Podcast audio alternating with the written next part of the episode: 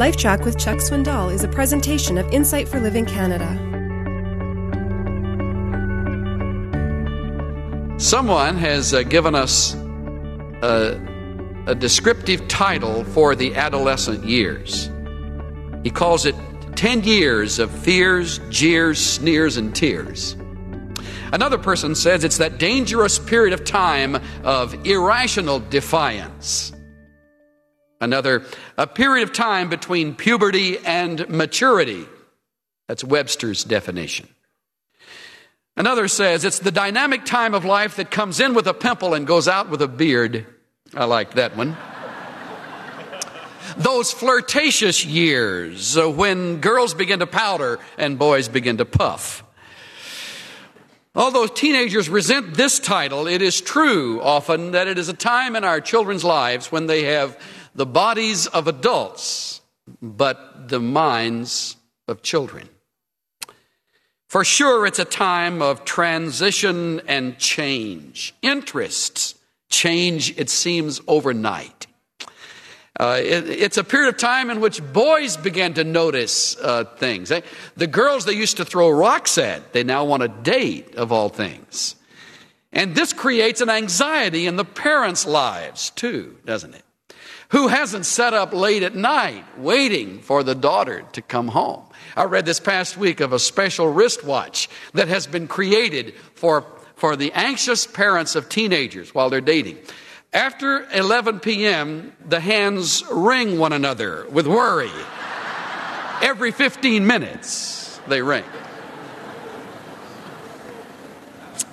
I think if I were to pass along a piece of advice given to me and it's working, I would do so with you. Do your best to stay open and flexible. Be willing to learn as much as teach during these growing up years, parents.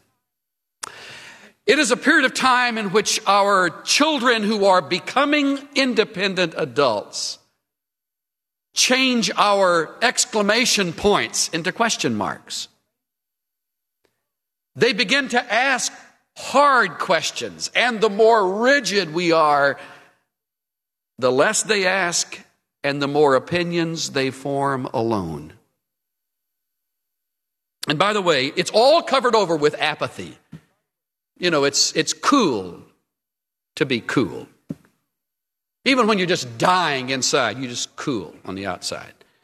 You, you're struggling with who am I, but you don't tell anybody that. You struggle with whose authority am I going to accept? You don't tell anybody that. You're cool around it all. Tim spoke to our men some time ago. Just before he got up to speak, he told me a story, and I wish he'd have told our men. He, he taught high school for several years, and he said he had the most apathetic high school class he had ever seen.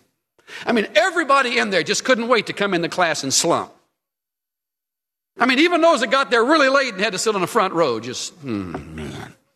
So he said he was fed up with apathy, that mediocrity. He decided one day to tell them off. So he walked in, he wrote big two foot letters on the board A, P, a T H Y. Big line under the, underneath it. This kid in the front row. Uh, uh, uh, he's trying to figure it out, you know. Uh, he said under his breath, apathy. What in the world is apathy? The kid next to him said, Who cares? that classic? Who cares what apathy is?